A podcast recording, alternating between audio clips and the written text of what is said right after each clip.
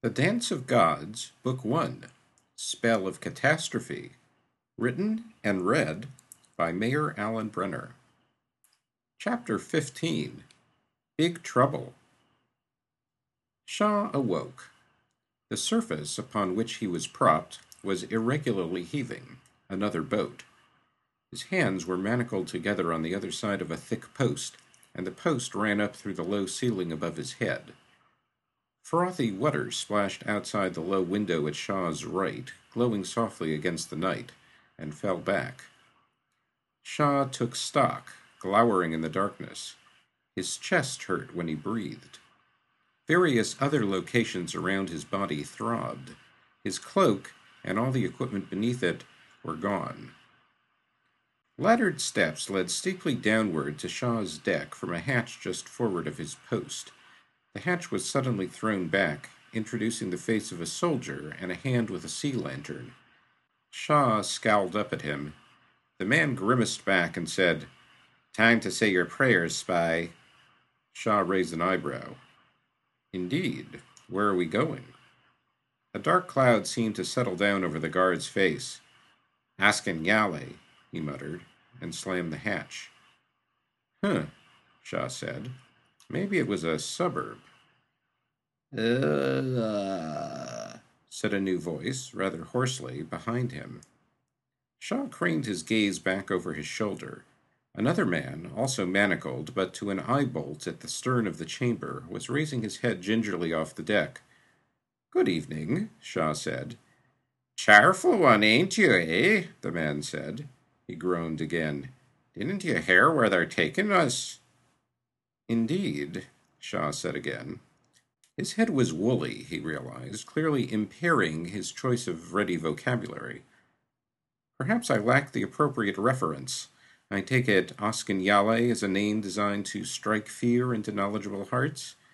He's some kind of sorcerer, one of those, eh, whatcha call 'em, worked with dead guys? Necromancer? Yeah, that's the one. That's Oskin Yale. The man had pulled himself up against the aft wall, his legs sprawled across the floor, and his chained arms contorted behind him. In the dim light from the open windows, caked blood could be glimpsed all along one side of his face. His clothes were little more than tatters. They had not apparently been much to start with. I knows the name. I've never met him, not me, not yet. But every day they comes into the cell and picks some guy and takes him out to Oskin Yale, and the guy never comes to the cell. Which cell? You are not, I take it, a political prisoner? Me, politics? Eh, ha, never touches politics, not me. What do you take me for? A thief, Shaw said. Hopefully. Nah, not me. Me, I burn down buildings. Why are you asking? This is not helpful, Shaw thought. If you were a thief, you could have picked these locks and gotten us out of here. Oh, hey, that's a good idea. Uh, you're not a. No. Yet again, the problem of extrication devolves on me, Shaw thought. So what else is new? Oh, said the arsonist. Eh, so like I was telling you, every day they take some guy to Oskin Yale and we never sees him again. This time it's me, and you too. Raw material for a necromancer. What a delightful conclusion to the day. Let this be a lesson, Shaw thought. The next time early retirement is offered, I should take it. Enough with these crummy adventures. The slap of the waves changed as the boat pulled up to a pier, the deck rolling more erratically as the hull responded to the reflections of water against the dock pilings. Shaw and his companion were dragged through the hatch and up a series of ladders to the street, and were hurried off, hands still chained, under ever watchful guard. The men on the boat had handed them off to an escort that had been waiting for them at the dock. This new party was made up of a dozen or so men from the regular militia and one other man who seemed to be in overall charge. Under this man's cloak, his jacket bore the same unfamiliar device Shaw had spotted earlier in the day, the purple pretzel. Possibly it was the sign of Oskin Yale's own personal retainers. As near as Shaw could figure it, they were heading north and west toward the hills around the north wall. Shaw's chest was still hurting, in a dull, deep ache with sharper patches on the surface, and that was starting to worry him. The electric blasts he had taken from the tentacled conjured thing might have done him lasting damage. Because of the nature of his curse, one of his curses, Shaw was forced to be especially protective of the structures in his chest. What he needed now was a rest cure, but that was an unattainable luxury. He would have to be very careful and very lucky and hope that he didn't have to deal with too much magic in the near future. The procession turned left onto an empty street that ran parallel to the north wall and just south of it. Through the overgrown shrubbery, on a vacant lot to the right, in fact, Shaw could see the massive blocks of the city wall. A rundown building came after the empty lot, and then a stone wall crowned with spikes. They approached the tall door in the wall. The man wearing the sigil of the pretzel rapped on the door. A panel in the top part slid open, Another servitor peered out.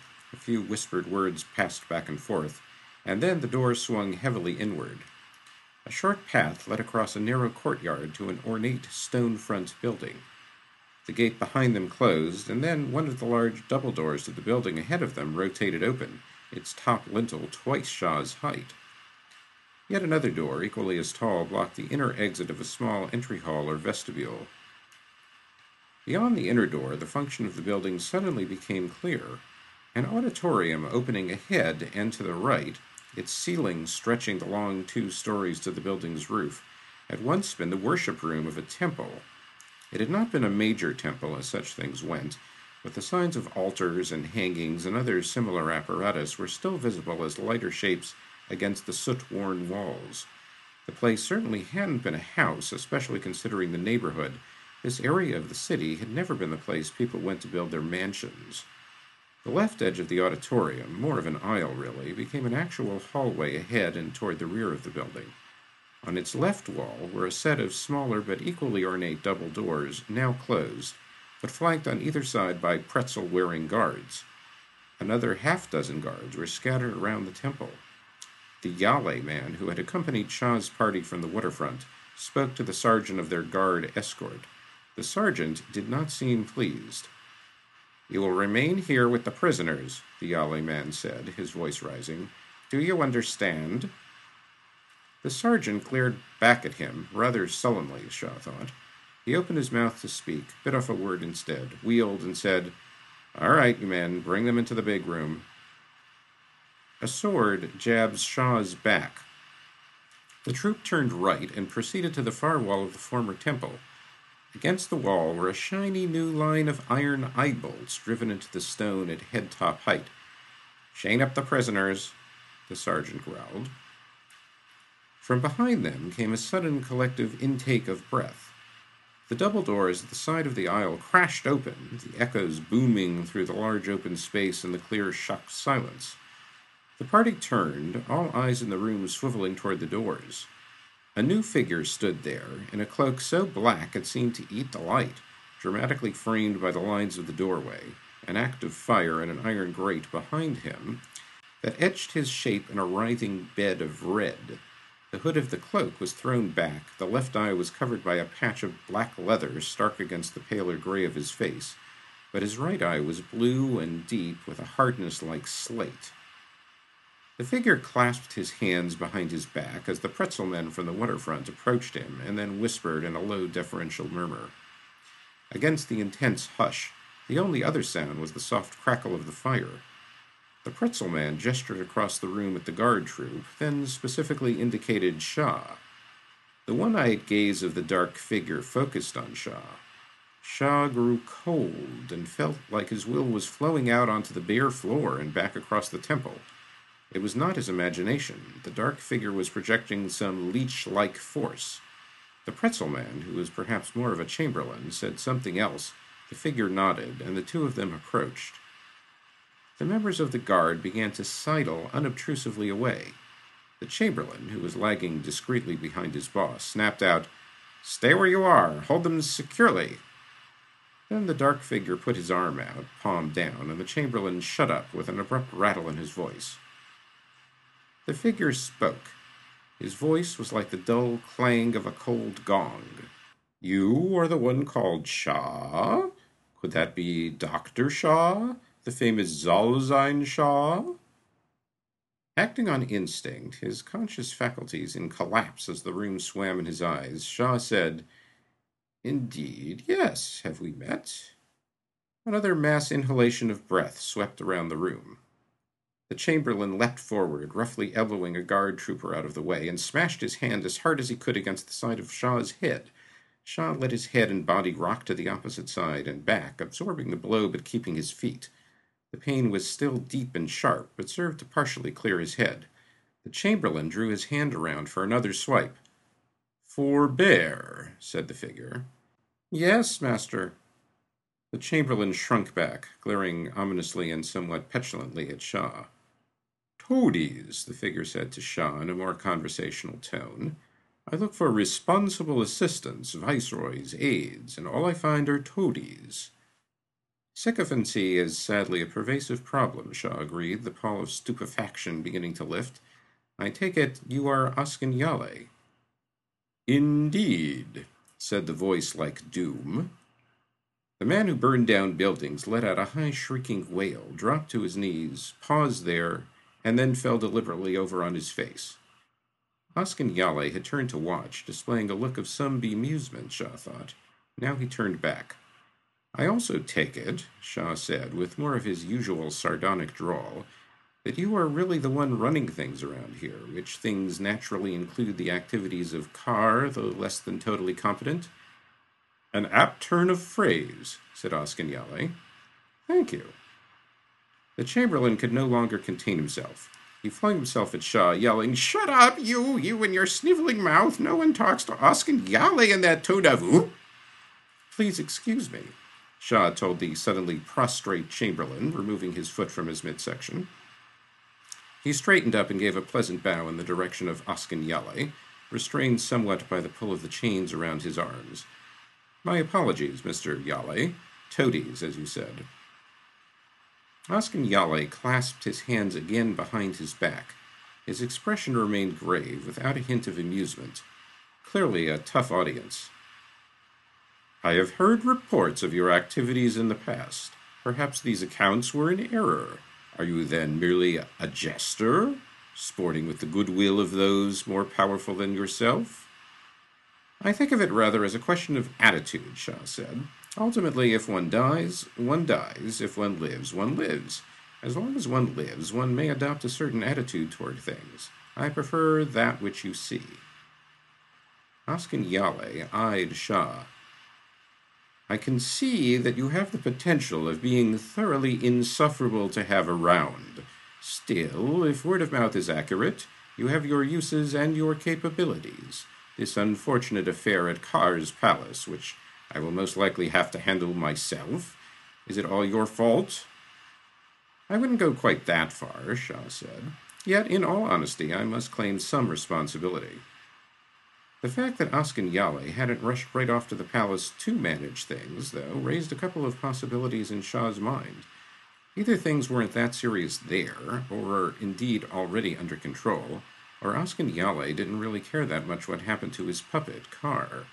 If that was the case, he might have decided that Carr had already served his peace. Perhaps Yale felt it was time for him to take charge of Rusingulvaya in a more personal and visible form. On the other hand, he might have other, more substantial problems to worry about at the moment. Hmm. Hmm, said Oskin Yale musingly. Then you couldn't have been the one at Lakes. He stared up at the ceiling. Indeed, this is a personage with a lot on his mind, Shaw thought, and one with his own set of complexities. Shaw was willing to bet he wasn't a simple necromancer, but what else could he be? He radiated like a god, but he certainly didn't project the personality of one.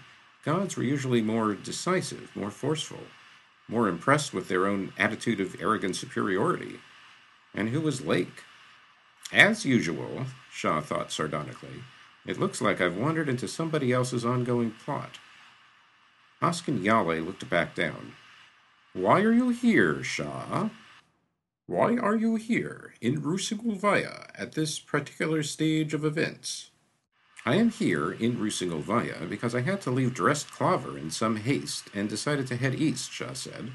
I am standing here with you largely because of a curse and my own unfortunately theatrical personality. What chance has there been of manipulation? Shaw had been asking himself the same question. There had been no particular reason for a coup in Drest Clover at that specific time. Some of his luck, one way or the other, could also have been stage managed. I try to resist the concept of predestination, he said. Still, like everyone else, I am always open to the possibility, although I'm sure you know how difficult it is to tell. Quite so. Do you have companions? I do indeed. Which ones are around at the moment is, I regret, something you may have to find out for yourself. Be still, Oskin Yale said to his suddenly restive troops. The members of the guard escort who were in Shaw's line of sight had the expressions of those making longer and longer lists of other things they had to do and other places they had to be. He is mine to deal with as I wish. Oskin Yale stretched out his arm, pointing at Shaw with a middle finger that bore a gold ring, alive with tiny lights and dark vortices of force, the full emotive power that had first hit Shaw across the room, again building. Shaw, he thundered, my patience ebbs. I will grant you a choice. You know this choice. You will join me or face a terrible doom. So, it's a quick ally he's looking for, eh? Shaw thought weakly under the renewed onslaught. Whether I've got friends around at the moment or not, he said aloud, his voice less rickety than the rest of him felt, and loaded, in fact, with his most ominous air of serious menace, if I get hit with that terrible a doom, they'll come after you. For every one you inflict on me, you will receive back ten. A terrible doom for me will yield you a ruin of such appalling devastation as to pale the sane imagination. How's that, Buster? he thought. Their eyes were locked, Shaw's too, with Oskin Yale's crushing one. Oskin Yale moved his outstretched arm around to the side, aiming it now at the man who burned down buildings, who was still quivering on the floor. See the merest hint of your doom, Oskin Yale said. The man on the floor froze in mid quiver. It was as if he had been set upon by a taxidermist between one breath and the next. A black gauze seemed to flow over his body. Then, from the gate in the wall outside came a sudden pounding, a hollow rolling boom. Oskin Yale, an expression of extreme irritation on his face, looked down at his prostrate chamberlain. The chamberlain sprang to his feet and dashed across the auditorium to the outside door. Shaw noted with dim satisfaction that the man was holding his side and running with a lurch rather than a steady stride. He disappeared through the door, then quickly returned, now wringing his hands. Oh, master, he said in a low mumble, barely audible to Shaw. A man outside, with a staff. He demands to see you. Someone from Carr? said Oskin Yale. No, he uh, he says his name is Gasha something. Gashala Rahara Gashana Gashana Tantra. Yes, master, that was it. Oskin Yale lowered his arm, his mouth pursed, his eyebrow raised, lost for a moment in rumination. So he has come. I will see him, he said thoughtfully. The chamberlain took off again toward the door. Oskin Yale started to stride after him, then paused, sparing a glance over his shoulder, first at Shaw and then at the guard sergeant. Fasten them to the wall, he said to the sergeant. I will be back. He stalked through the double doors at the side of the hall and vanished from sight. The door to the vestibule swung open again, and the chamberlain reappeared, leading a new man, dark haired and of medium height, several inches shorter than Shaw, wearing a dark gray leather outfit that looked considerably the worse for recent wear. The man was also hefting a polished hardwood walking stick. The chamberlain indicated the double door. The man sauntered in, and the guards at either side swung the doors closed.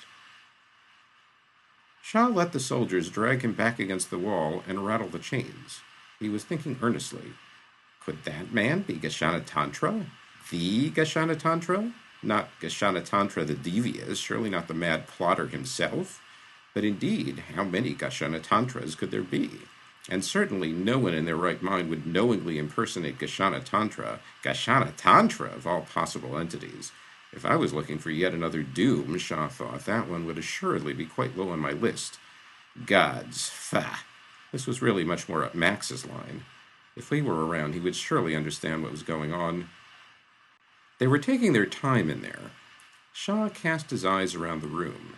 Above the double doors at the far end of the temple, cantilevered out over the aisle and supported at the free edge by three small pillars, was another room with three large open windows overlooking the auditorium space.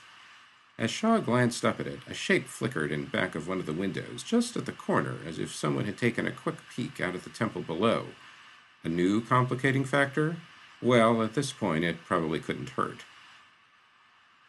The temple held no other features of immediate interest.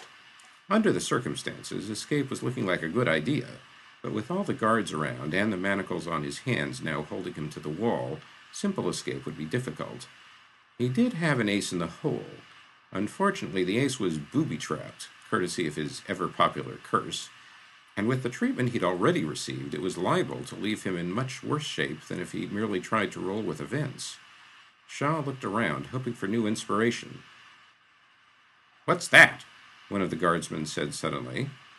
A faint shriek, a clatter, a rapid sparking, snapping sound, a blinding flash of white light from the windows of the mezzanine room. My eyes! somebody wailed close by.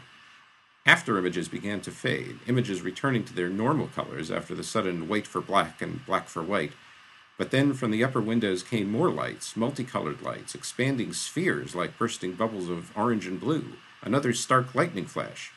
The building rattled. A giant groaning sound built, rising out of the very ground, mounting to a roar like an avalanche, like mountains being rift from the earth. A plain of arctic cold settled down through the room, leaving behind it on the walls sheets of condensing ice. As though surging ponderously into sight from a great depth, Something began to take shape in the room on the next floor, the force of its vexation slicing through the building like a flayed nerve.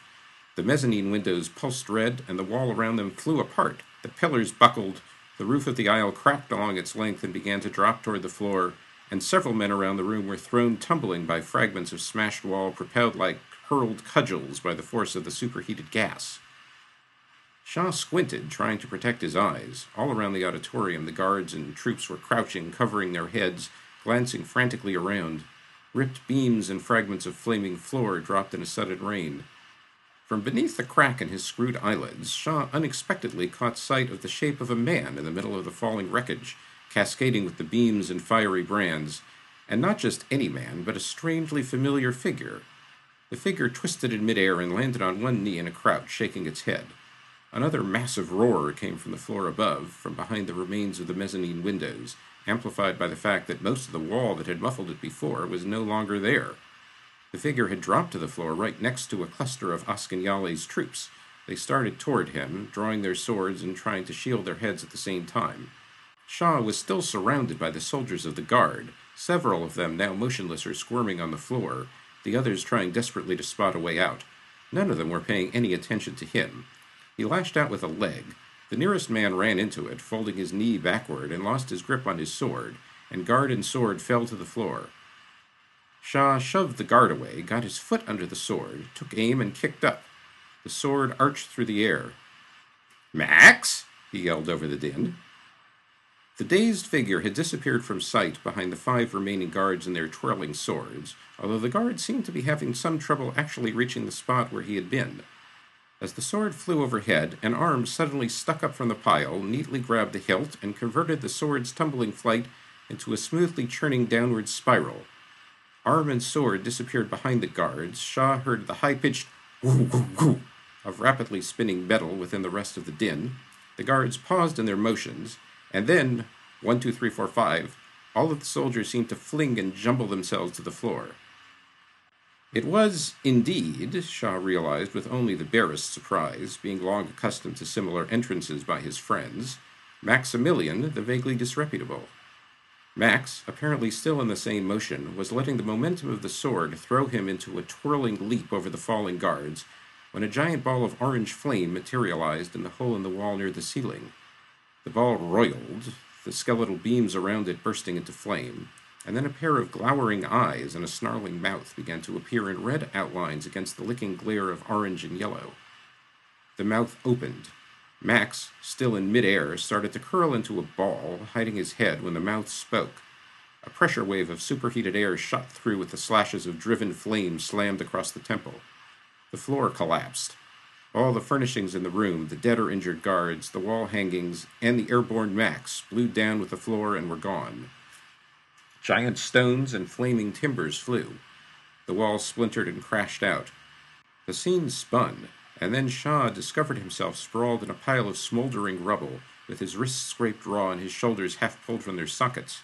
But the manacles on his wrists now ended in loose dangling ends of chain. The hovering creature outlined by the flames gathered itself, rearing back, beginning a dive toward the gaping hole in the floor, the shock waves of its unleashed power pulsing through the air like ripples in a pond. The time for reflection was past. Shaw staggered to one knee and raised his arms. Next is Chapter 16 The Den of Oskin Yale.